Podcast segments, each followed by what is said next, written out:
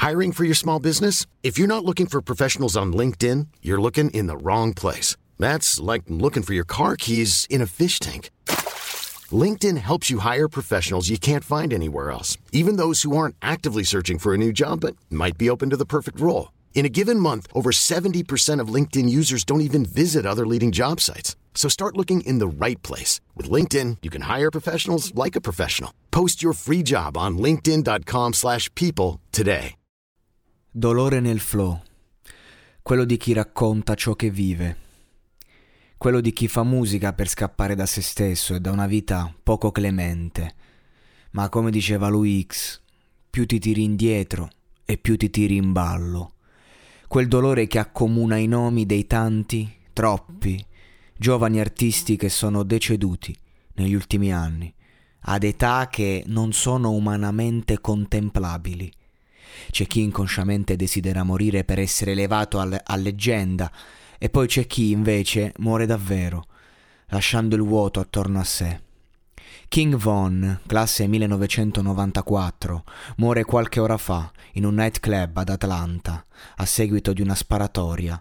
Chi è stato, secondo me, relativo, perché le cause non sono nulla più, nulla meno eh, che per quelli che si possono definire futili motivi davanti all'importanza della vita. Nato a Chicago, in Illinois, trascorse la maggior parte della sua vita in un orfanotrofio. Lo stesso complesso da cui proviene il rapper e amico d'infanzia Chef Keef.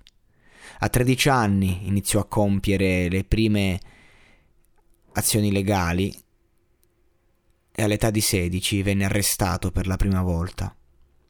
Questo fu l'inizio di una lunga serie di problemi legali per il rapper.